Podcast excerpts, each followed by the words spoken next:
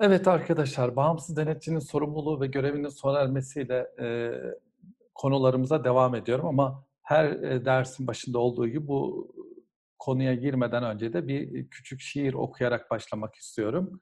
E, bu şiir Faruk Nafiz, Nafiz Çamlıbel'den Sen Neredesin diye. Zannediyorum bunun bir şarkısı da olması gerekir diye hatırlıyorum. Bir şarkısı da var diye biliyorum. Sen neredesin? Caddeden sokaklara doğru sesler elendi. Pencereler kapandı, kapılar sürmelendi. Bir kömür dumanıyla tütsülendi akşamlar. Gurbete düşmüşlerin başına çöktü damlar. Son yolcunun gömüldü yolda son adımları. Bekçi sert bir vuruşla kırdı, kırdı kaldırımları. Mezarda ölü gibi yalnız kaldım odamda. Yanan alnım duvarda, sönen gözlerim camda. Yuvamı çiçekledim sen bir meleksin diye. Yollarını bekledim görüneceksin diye. Senin için kandiller tutuştu kendisinden. Resmine sürme çektim kandillerin isinden. Saksıda incilendi yapraklar senin için. Söylendi gelmez diye uzaklar senin için. Saatler saatleri vurdu çelik sesiyle. Saatler son gecenin geçti cenazesiyle. Nihayet ben ağlarken toprağın yüzü güldü. Sokaklardan caddeye doğru sesler döküldü. Hakikaten hoş bir şiir.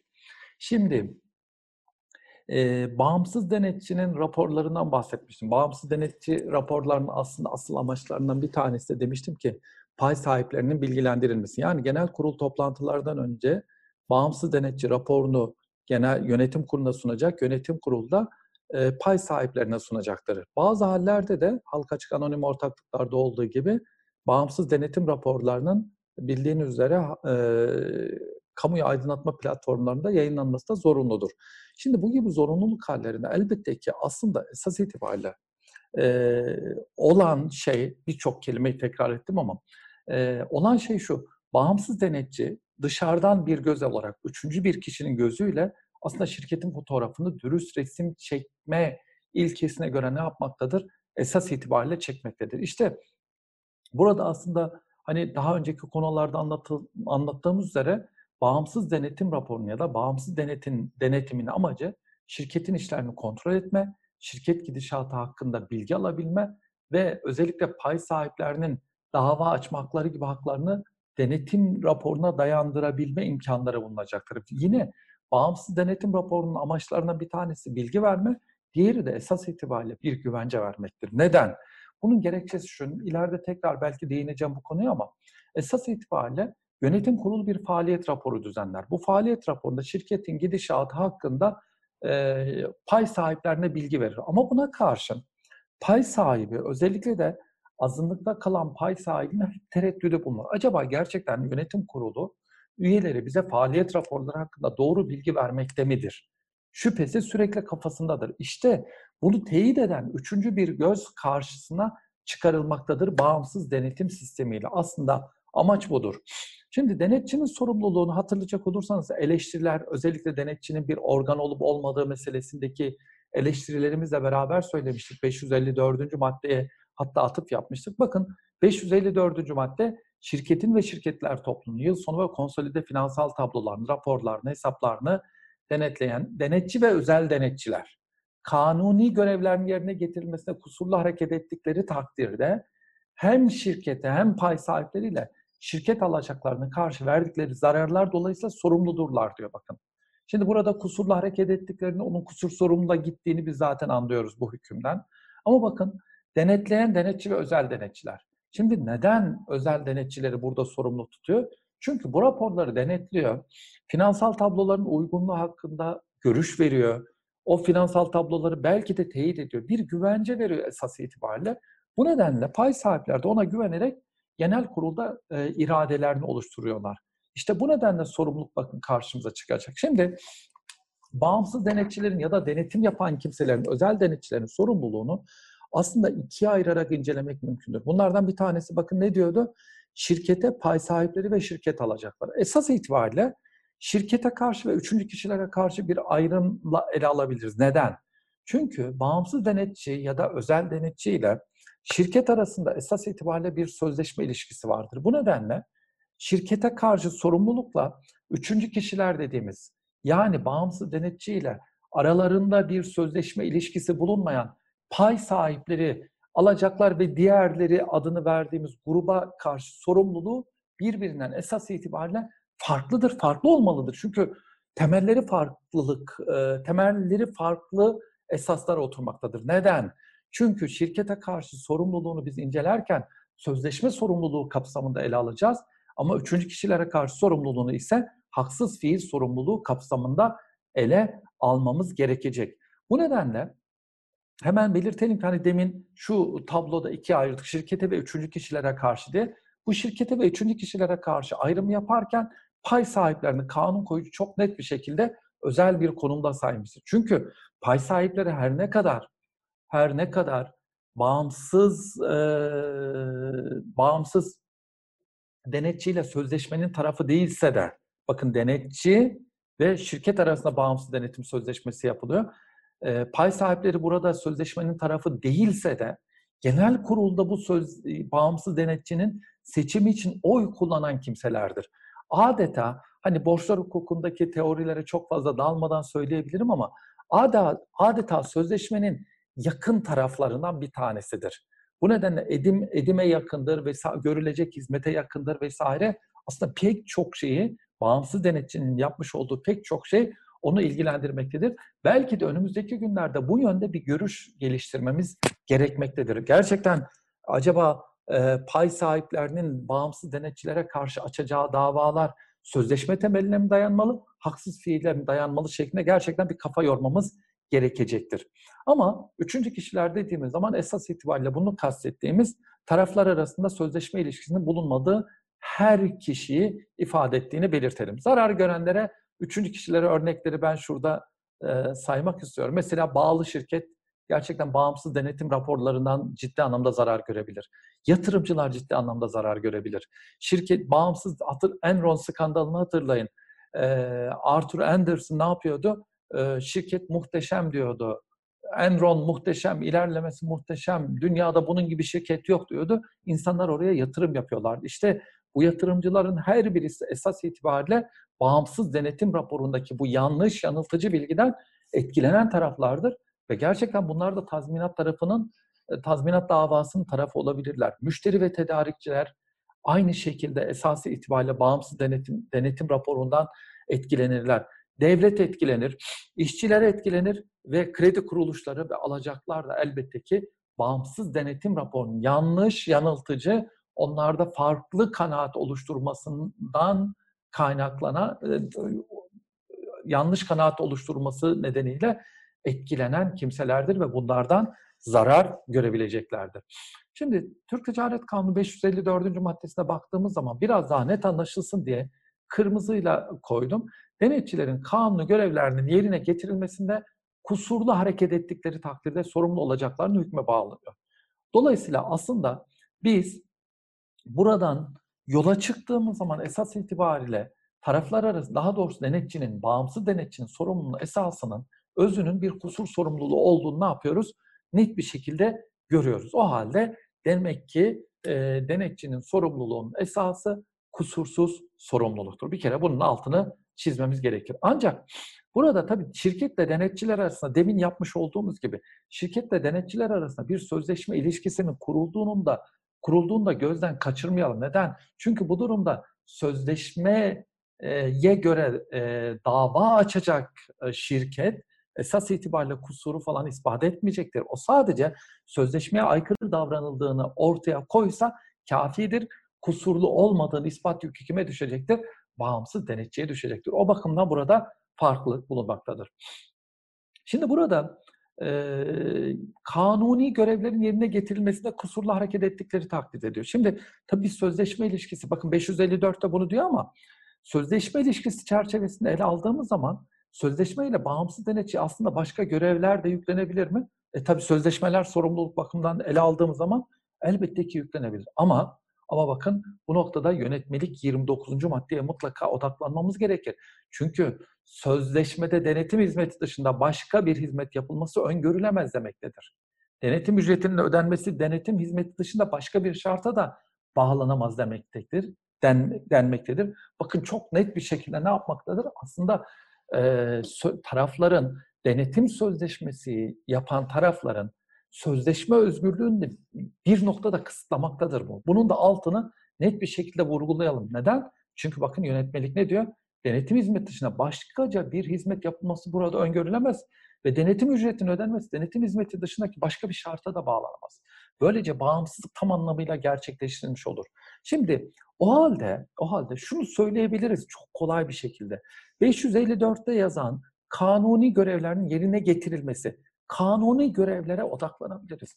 O halde bu kanuni görevlerin içeriğinin doldurulması, içinin doldurulması gerekecek. Bakın denetçinin kanuni görevleri e, Türk Ticaret Kanunu'nda 6.9.2011 sayılı 660 sayılı Kamu Gözetim, Muhasebe ve Denetim Standartları Kurumu'nun teşkilat ve görevleri hakkında kanun hükmünde kararname, denetim KHK diyebiliriz belki buna ve bağımsız denetim yönetmeliğine göre demek ki bu kanunu görevlerin içi doldurulacaktır. Şimdi bunlara bir bakalım. Şimdi sorumluluğun temeline temeli nedir? Sorumluluğun temeli ya sözleşmeye dayanır ya haksız fiile dayanır. Hemen demin söylemiş olduğumuz gibi esas itibariyle sorumluluğun şirket karşısındaki temeli sözleşmeye dayalı olacaktır. Çünkü sözleşmeyle üstlenilen görevleri yerine getirmemiştir denetçi ya da haksız fiile dayanacaktır.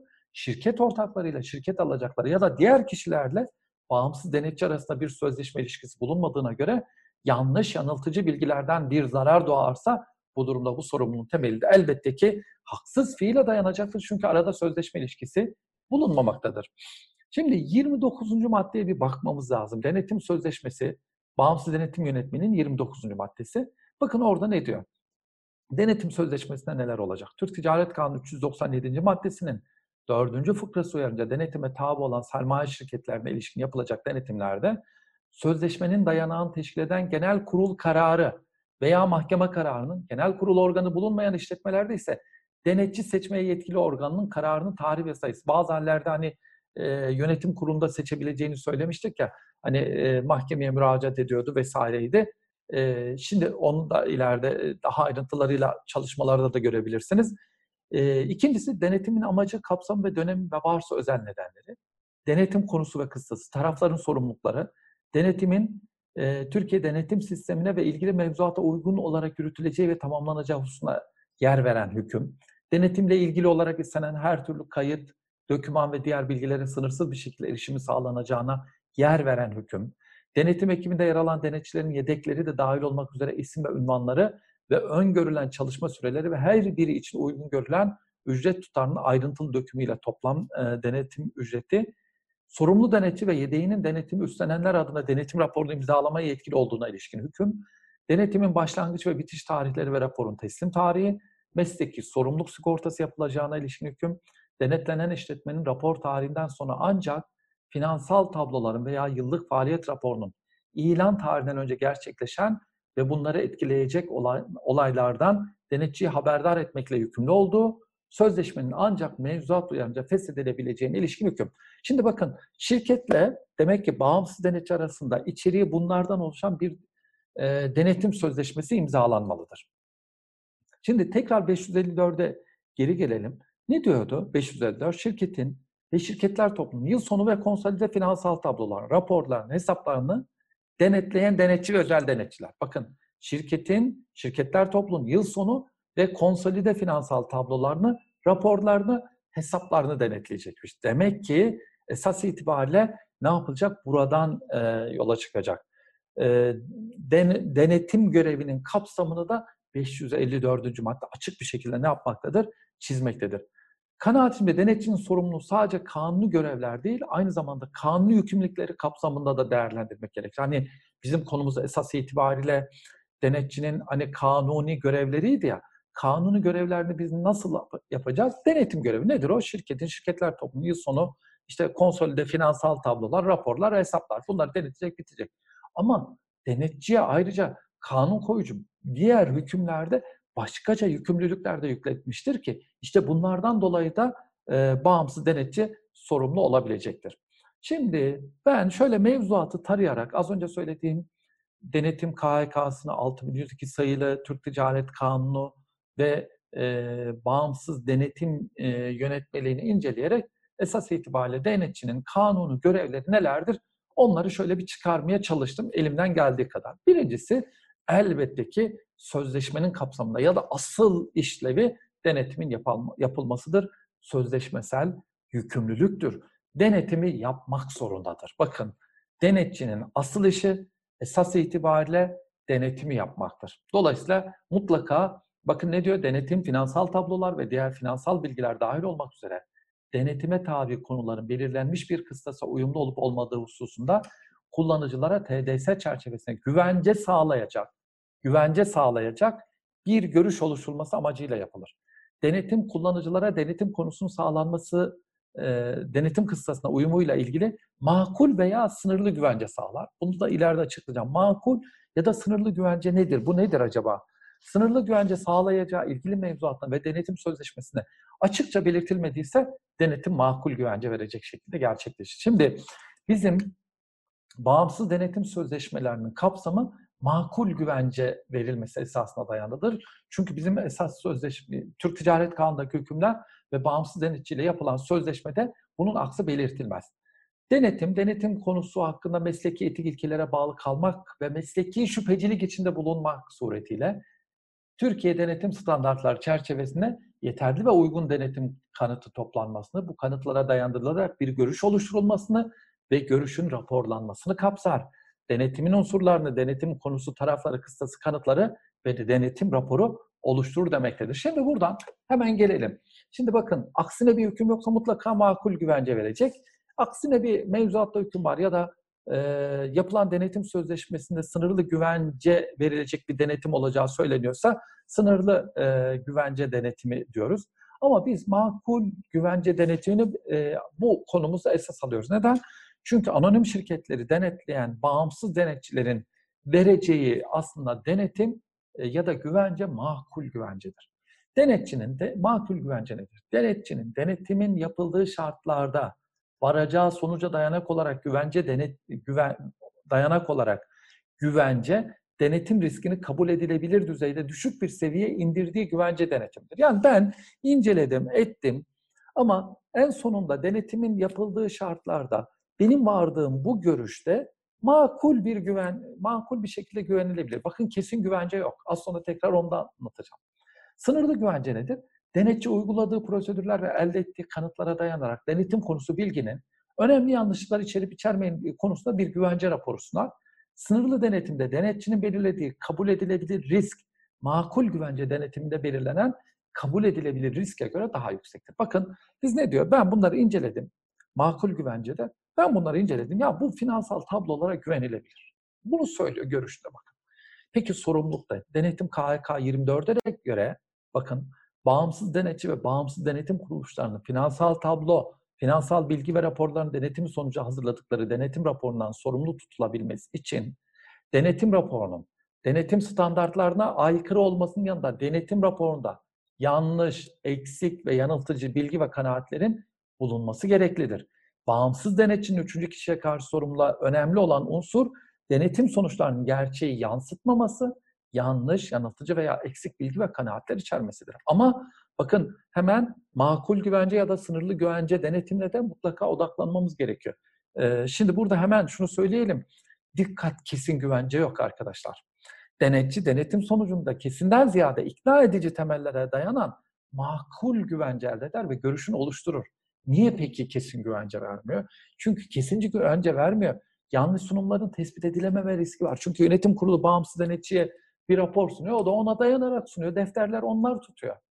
Finansal tablolarındaki hileler zekice ve bilhassa tespit edilmemeye yönelik olarak tasarlanabilir. Bunu da bağımsız denetçinin gerçekten sezebilmesi, ortaya çıkarabilmesi zor olabilir. Yine denetim kanıtlarının çoğu zaman kesin nitelik taşımaması da önemlidir. Kayıt dışı işlemlerin tespit edilememe riski her zaman vardır. Denetçinin değerlendirme yaparken mesleki yargılarında dayanmaması, dayanması sebebiyle aldığı riskler de vardır. O yüzden denetçi bakın bağımsız denetim raporunda makul bir güvence verir. Kesin bir güvence ne yapmaz? Vermez. Şimdi e, denetim raporu düzenleme ve görüş bildirme yükümlü. Dedik ki aslında bu şeyin içeriği esas itibariyle budur. Bir kere yani bağımsız denetçinin ya benim e, ben denetim vermeyeceğim. Ondan sonra ben görüş bildirmeyeceğim şeklindeki bir şey sözleşmeye aykırılık teşkil eder. Bakın Ee, yine yönetmeliğin 30. maddesinin 3. fıkrasında Türk Ticaret Kanunu uyarınca yapılan denetimlerde denetim raporlarının, denetim yapan finansal tabloların ait olduğu hesap dönemine ilişkin olağan genel kurul toplantısından en az 20 gün önce ve her durumda anılan kanunda olağan genel kurul toplantıları için öngörülen azami sürenin sonuna kadar denetlenen işletmenin yönetim organına teslim edilmesi zorunludur diyor. Eğer e, bu teslimat yapılmazsa, denetim yapılırken gerekli özen gösterilmezse bu durumda denetçilerin sorumluluğuna gidilecektir. Elbette ki denetim raporunun sunulmasının yanında denetim raporunun özenli bir şekilde gerçekten tutulması ve hazırlanması da gerekir. Bu noktada gerçekten mesleki bilgi beceriyi, denetlenen işletmelerin yeterli seviyede denetim hizmeti almalarını temin edecek bir seviyede tutmak ve Türkiye denetim standartlarına uygun bir şekilde özen içinde hareket etmek gerekir. Bakın yönetmelik 21. Ayrıca tarafsız ve dürüst olunmalıdır.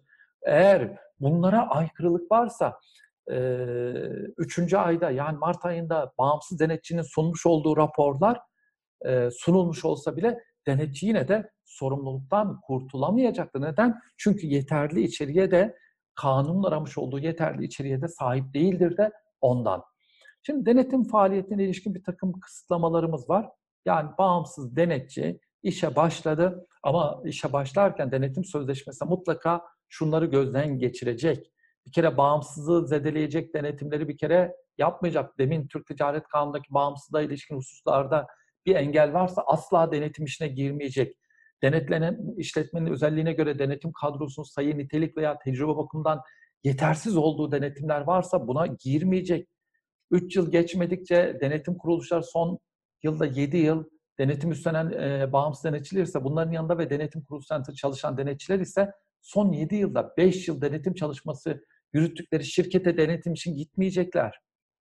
Yine e, denetim kuruluşun ve denetçinin mevcut iş yükü sebebiyle sağlıklı bir şekilde yürütülmesi mümkün olmayan denetimlere de bağımsız denetçiler girmeyecek. Bakın e, denetçi esas itibariyle buradan şu sonuca ulaşabiliriz 26. maddeden.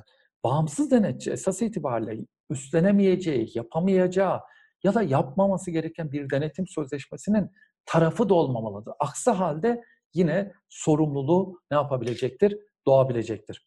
Yine e, bağımsız denetçinin bir diğer kanun görevi de genel kurul toplantılarına katılmalıdır. Hatırlayacak olursanız genel kurul toplantılarında çok net bir şekilde şunu söylemiştik. Genel kurula katılması gerekenler arasında şirket bağımsız denetime tabi ise bağımsız denetçinin de genel kurul toplantılarına katılması ve gerektiğinde de görüş bildirmesi gerekir. Ayrıca denetçi bilgi alma hakkı çerçevesinde pay sahiplerinin sorularını cevaplamalı ve açıklamalar ne yapmalıdır? Yapmalıdır. Denetçinin genel kurula katılması ile ilgili bir hüküm hani gerekçede ve bir e, gerekçede bir düzen kuralı olarak kabul ediliyor ama benim kanaatime göre bu düzen kuralının daha ötesinde.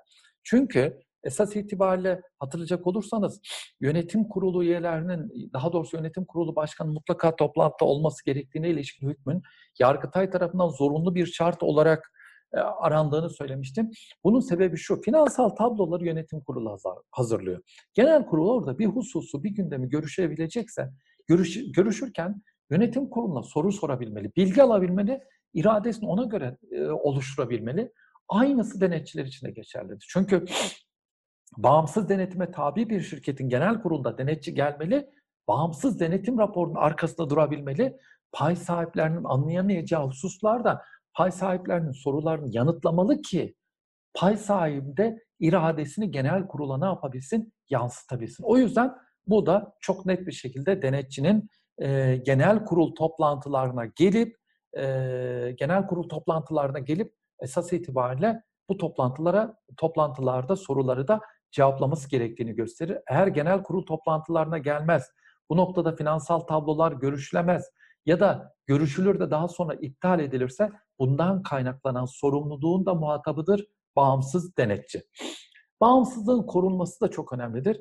Bağımsızlığın korunmadığı denetimler şirkete, pay sahiplerine ve üçüncü kişilere karşı zarar verecek denetimlerdir.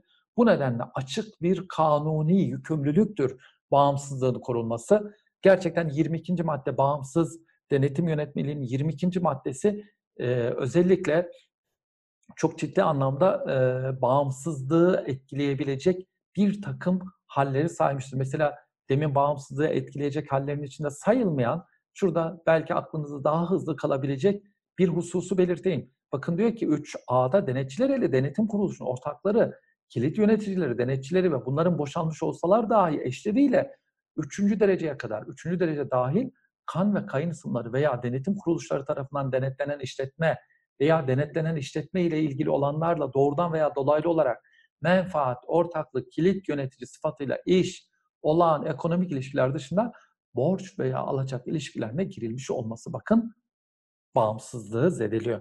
Bir tane daha okuyayım. Geçmiş yıllara ilişkin denetim ücretinin geçerli bir nedene dayanmaksızın denetlenen işletme tarafından ödenmemesi de bağımsızlığı zedeler. Buralarda asla bakın esasen ve şeklen bağımsızlığın gerçekleştirilmesi gerekir. 22. maddeyi lütfen sizler de ayrıntılı bir şekilde okuyun. Bağımsızlığın zedelendiği veya ortadan kalktığı haller her hal kuruma hemen bildirilir. Kurumdan onay alınır ve denetçi denetimden çekilir. Denetim sözleşmesi bakın e, sona erdirilecektir. Kurum onayıyla bu da önemli bir arkadaşlar. Bakın kanuni yükümlülüktür, bağımsızlık yükümlülüğü. Şimdi 554. maddede hatırlayacak olursanız denetçilerin sorumluluğundan bahsediyordu ama o 554'ü hemen şöyle hani kendi içinde tasnif etmek gerekirse 554. maddeyi 554. madde denetçinin genel yükümlülüklerini anlatır. Ama 404. maddeye baktığımız zaman özel bir sorumluluk düzenlemesinin getirildiğini görüyoruz. O da sır saklama yükümlü. Çünkü denetçi denetlemiş olduğu şirketin aslında çok sayıda sırrına vakıf olabilmektedir. Hal böyle olunca ne yapabilmektedir?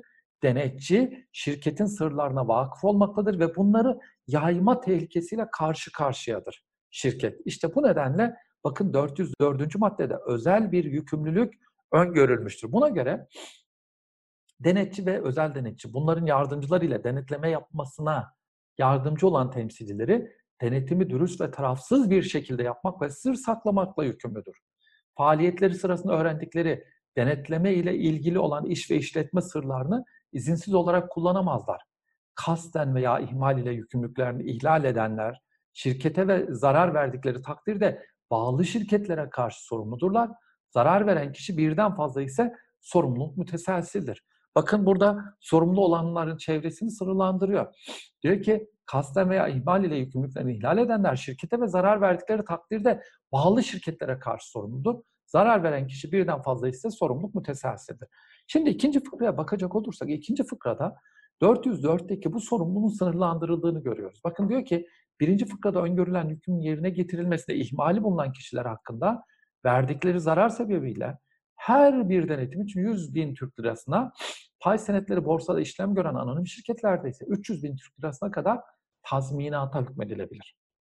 İhmalleriyle zarara sebebiyet veren kişilerin kişilere ilişkin bu sınırlama denetime birden çok kişinin katılmış veya birden çok sorumluluk doğrucu eylemin gerçekleştirilmiş olması halinde uygulandığı gibi katılanlardan bazılarının kasıtlı hareket etmiş olmaları durumunda da geçerlidir. Yani bakın ihmali bulunan kişilerle ilgili 100 bin ve halka açık anonim şirketlerde 300 bin liralık bir sınır bulunmaktadır. Ama buna karşın kasten yapıyorsa burada artık bu sorumluluk sınırlamasının asla olmayacağını belirtmemiz gerekiyor. Şimdi bu hükümde 404. madde hükmü özel bir sorumluluk düzenlemesidir dedik. Denetçinin bu maddeden doğan sorumluluğa ilişkin istemler rapor tarihinden başlayarak, başlayarak 5 yılda zaman aşımına uğrar. Ancak fiil eğer ceza kanununa göre daha ağır bir suç e, oluşturuyorsa ve daha uzun bir e, daha doğrusu daha uzun bir dava zaman aşımı süresine bulunuyorsa tazminat zaman aşımı süresi de bu süre kadar ne yapacaktır? E, uzayacaktır. Peki bir başka kanuni görevi gerekli uyarıların yapılmamasıdır. Şimdi hatırlayacak olursanız denetimi bir önceki dersi anlatırken şöyle demiştim. Denetimin aslında neredeyse bu denetimin bağımsız denetçiye murakıplık vazifesi verilmiş. Yani şirkete yön verebilme imkanı da verilmiştir. Nerede? Bakın riskin erken saptanması ve yönetimine ilişkin açık bir düzenleme var 378'de. Bakın diyor ki halka açık anonim şirketleri anlatıyor borsada işlem gören şirketleri. Diğer şirketlerde bu komite denetçinin gerekli görüp bunu yönetim kuruluna yazılı olarak bildirmesi halinde derhal kurulur ve ilk raporunu kurulmasını izleyen bir ayın sonunda verir diyor bakın. Bir ayın sonunda verecek. Demek ki ilk raporunu bu halde verecek. Demek ki yönetim kuruluna yazılı olarak bildirmesi halinde riskin erken saptanması komitesinde kurduracak. İşte bu gerekli uyarıyı aslında ki bir şirkete geldi bağımsız denetçi denetimi yaparken aslında riskin erken teşhis komitesinin kurulması gerektiğini tespit etti. Ama bunu yazmadı. Bu durumda da sorumlu. Neden? Çünkü benim kanaatime göre bu da bağımsız denetçinin kanuni görevlerinden bir tanesidir. Sır saklamadan doğan sorumlulukla denetçinin sorumluluğunu sınırlandıran düzenleme ihmale mahsustur. Ee, hani diğer tarafta e, 554. madde ise genel bir sorumluluk düzenlemesidir. Dikkat 404'te 100 bin ve 300 bin liralık sorumluluk sınırlamaları vardır. Ama buna karşın açık bir şekilde belirtelim ki e, diğer 554'teki genel sorumluluk düzenlemelerde böyle bir sınırlandırma e, bulunmamaktadır. İhmal ve kast ayrımında bulunmamaktadır. Zaten hatırlayacak olursanız biz kusuru kast e, ve ihmal şeklinde iki alt başlığa ayırarak hep inceliyoruz. Şimdi denetçinin, bağımsız denetçinin sorumluluğuna ilişkin halka açık anonim ortaklıklarla ilgili bir takım düzenlemelere de bakmamız lazım. Özellikle sermaye piyasası hukukunda kamuyu aydınlatma belgeleri adını verdiğimiz bir takım belgeler var.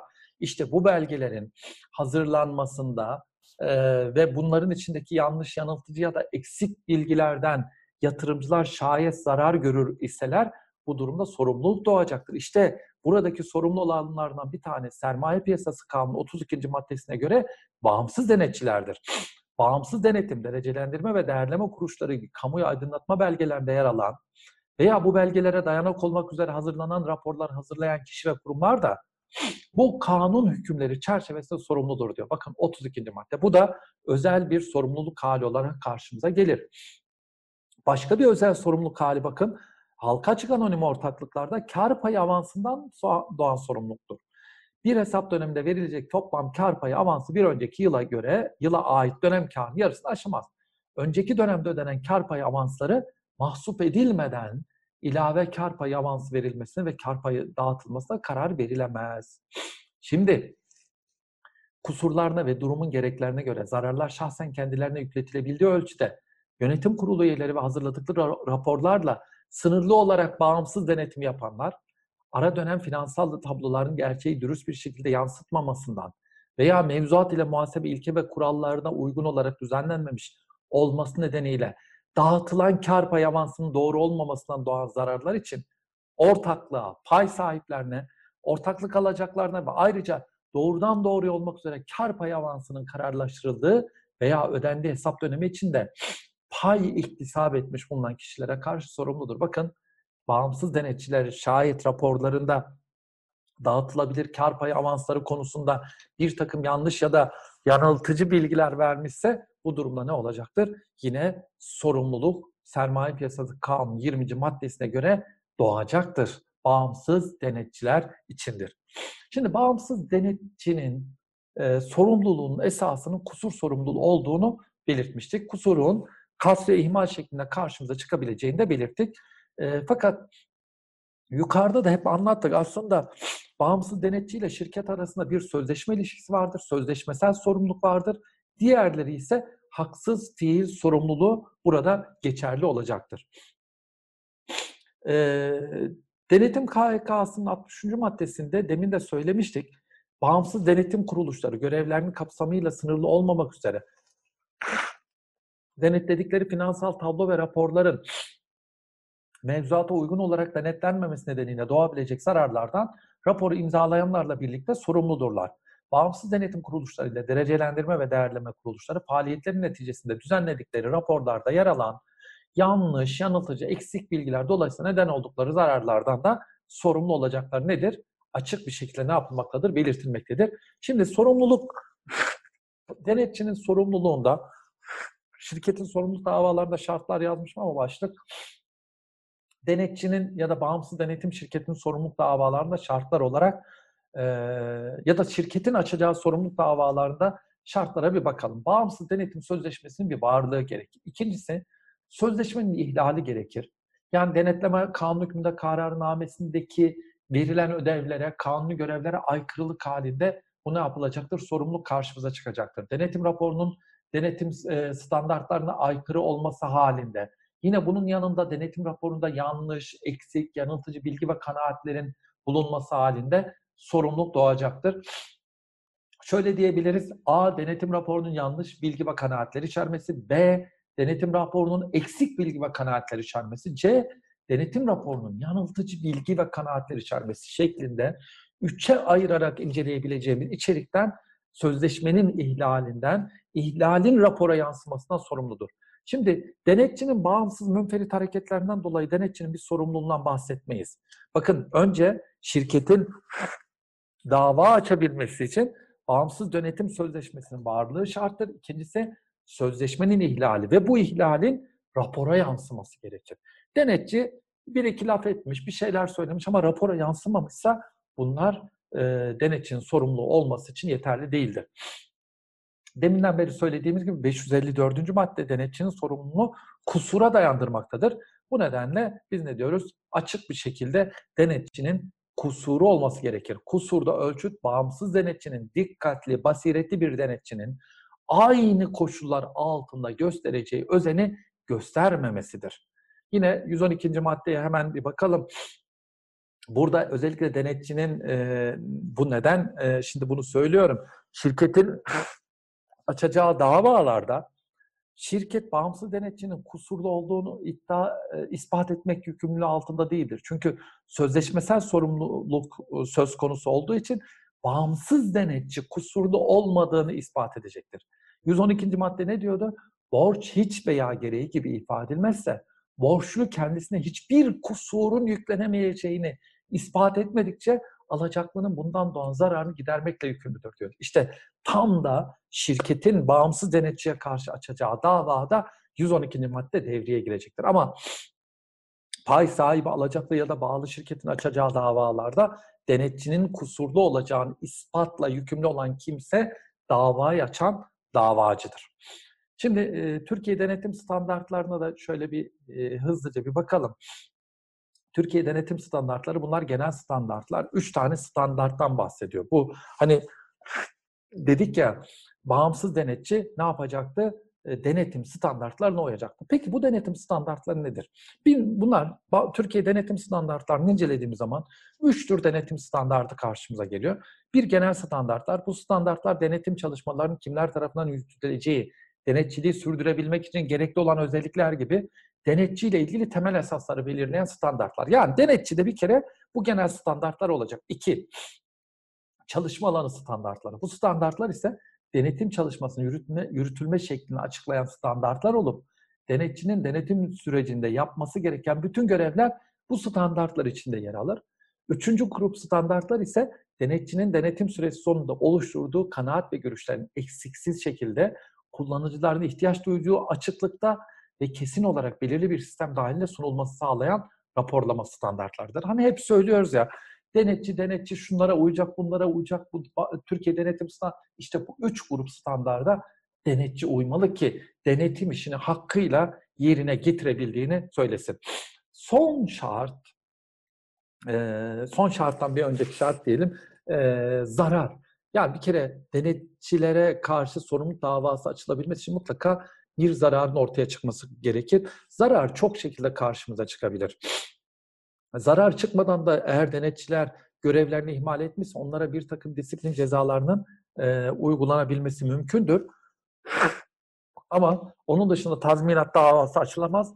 Zarar halka açık anonim şirketlerde Enron skandalında olduğu gibi yatırımcının gerçekten yanlış yatırım yapması, pay sahiplerinin şirketin mali durumunu hiçbir zaman öğrenememesi ve mali durumun kötüleşerek pay sahiplerindeki payın değerinin gerçekten düşmesi ya da yok olması, şirketin iflas etmesi gibi haller karşımıza gelebilir. Alacakların alacağını alamaması yine bir zarar kalemi olarak karşımıza çıkabilir. Nihayet illiyet bağı.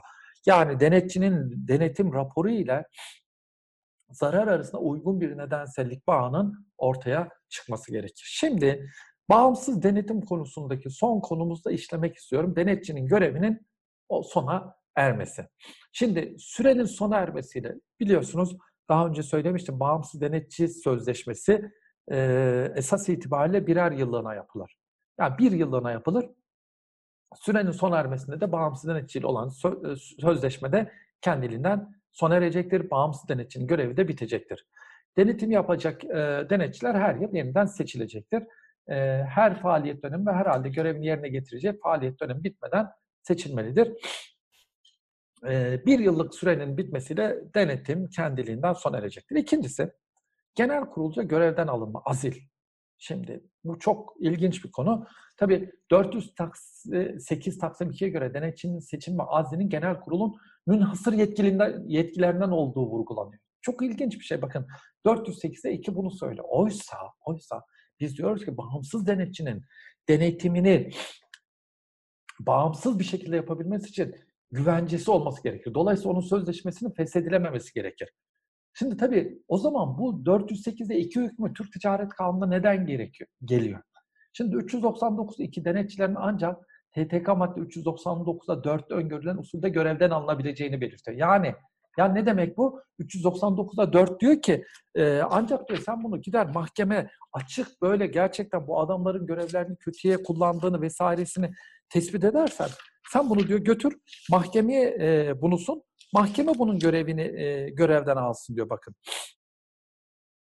Dolayısıyla e, 399. maddede çok net bir şekilde aslında bunu ne yapmaktadır? E, vurgulamaktadır. Şimdi e, kanaatimce 408'e 2'deki düzenleme her halükarda e, hani bu işletilebilir mi, işletilemez mi bir hüküm olarak aslında hep e, doktrinde tartışma konusu. Benim kana bir görüşe göre e, 399'daki 4 hükmü varken artık bunun e, başka bir şekilde e, genel kurul tarafından azdedilemeyeceği vesaire söyleniyor. Ama benim kanaatime göre iki tane görüş var. Benim kanaatime göre bu e, 408 Taksim 2 bazı hallerde işletilebilir. Bunlar nedir? 399 Taksim 9'a göre seçilen bağımsız denetçinin genel kurula sunulması halde denetçiye genel kurulun onay vermemesi halde ileriye etkili olarak denetim sözleşmesi sona erer. Şimdi ne yapıyor? Genel kurula ben götürüyorum, bir tane denetçi sunuyorum. O da onay vermiyor. E, 399'a 9'a göre seçiliyor ama. Ama genel kurul onay vermediği takdirde bu durumda genel kurul aslında denetçiyi azletmiş olur. Diğer bir hal, konsolidasyona tabi şirketlerde ana şirketin denetçisi, diğer şirketlerde denetçi atandığı takdirde topluluk denetçisinin denetim görevi de bu şirketlere ilişkin sona erecektir. Doktrinde bu durumun aslında TTK madde 408'de belirlenen denetçi azil yetkisinin bir örneği olarak gösterilir ki benim kanaatime göre hani 408'de 2 varken bunu yorumlamamız gerekiyor. Bence de böyle. Asıl olan mahkeme kararıyla göreve son verilmesidir. Şirket tarafından atanan denetçi kural olarak ancak belirli şartların varlığı halde mahkemece görevden alınabilir. Bunun nedeni ise denetçi güvencesi ilkesidir. Eğer aksi takdirde ben ne yapıyorum? Şirket olarak bağımsız denetim sözleşmesini yapıyorum. Bağımsız denetçi geldi, tam denetliyor. Ben ne yapıyorum? Diyorum ki o benim aleyhime e, buradan bir şey çıkacak, rapor çıkacak. Bağımsız denetim raporu iyi çıkmayacak. Ben bunu azledim. İşte bu nedenle kural olarak şirket bağımsız denetim sözleşmesini feshedemez. Ancak şu hallerin varlığı halinde e, denetim sözleşmesi feshedilebilecek. Bakın ne diyor? Dene, seçilmiş denetçinin şahsına ilişkin haklı bir sebep varsa, özellikle de onun taraflı davrandığı e, yönünde ciddi bir kuşku varsa, bu durumda ne yapılacak? Buna ilişkin bir dava açılacak ya da denetçi fesih ihbarında bulunmuşsa davanın açılması halinde ne yapılacaktır? Mahkeme kararıyla şirketin denetçisinin görevine son verilecektir. Bir başka hal dene, bağımsız denetçinin görevinin sona ermesine ilişkin diğer bir hal denetçinin fesih ihbarında bulunmasıdır. Denetçinin denetim sözleşmesini feshedebilmesi için iki sebep öngörülüyor. Bunlardan ilki 399'da 8'de sayılıyor. Buna göre haklı sebeplerin varlığı halde denetçi sözleşmesini feshedebilir. Burada herhangi bir dava açılmasına gerek yoktur. Demin yönetmelik hükümlerini okurken hatırlayacak olursanız söylemiştik. Ne demiştik? Bağımsız denetçi, bağımsızlığını zedeleyen ya da kendisi için haklı bir sebep öngörüyorsa ya da sebeple karşılaşmışsa kuruma bildirip kurumun onayını alarak bağımsız denetim sözleşmesi ne yapabilecektir? Feshedebilecektir. Evet, bugün itibariyle de aslında anonim şirketlerdeki bağımsız denetime ilişkin hükümleri e, az çok sizlere anlatmaya çalıştım. Bir sonraki derste, derste ise özel denetçiyi sizlere anlatacağım. O güne kadar sağlıcakla kalın diyorum. Sevgiler, saygılar.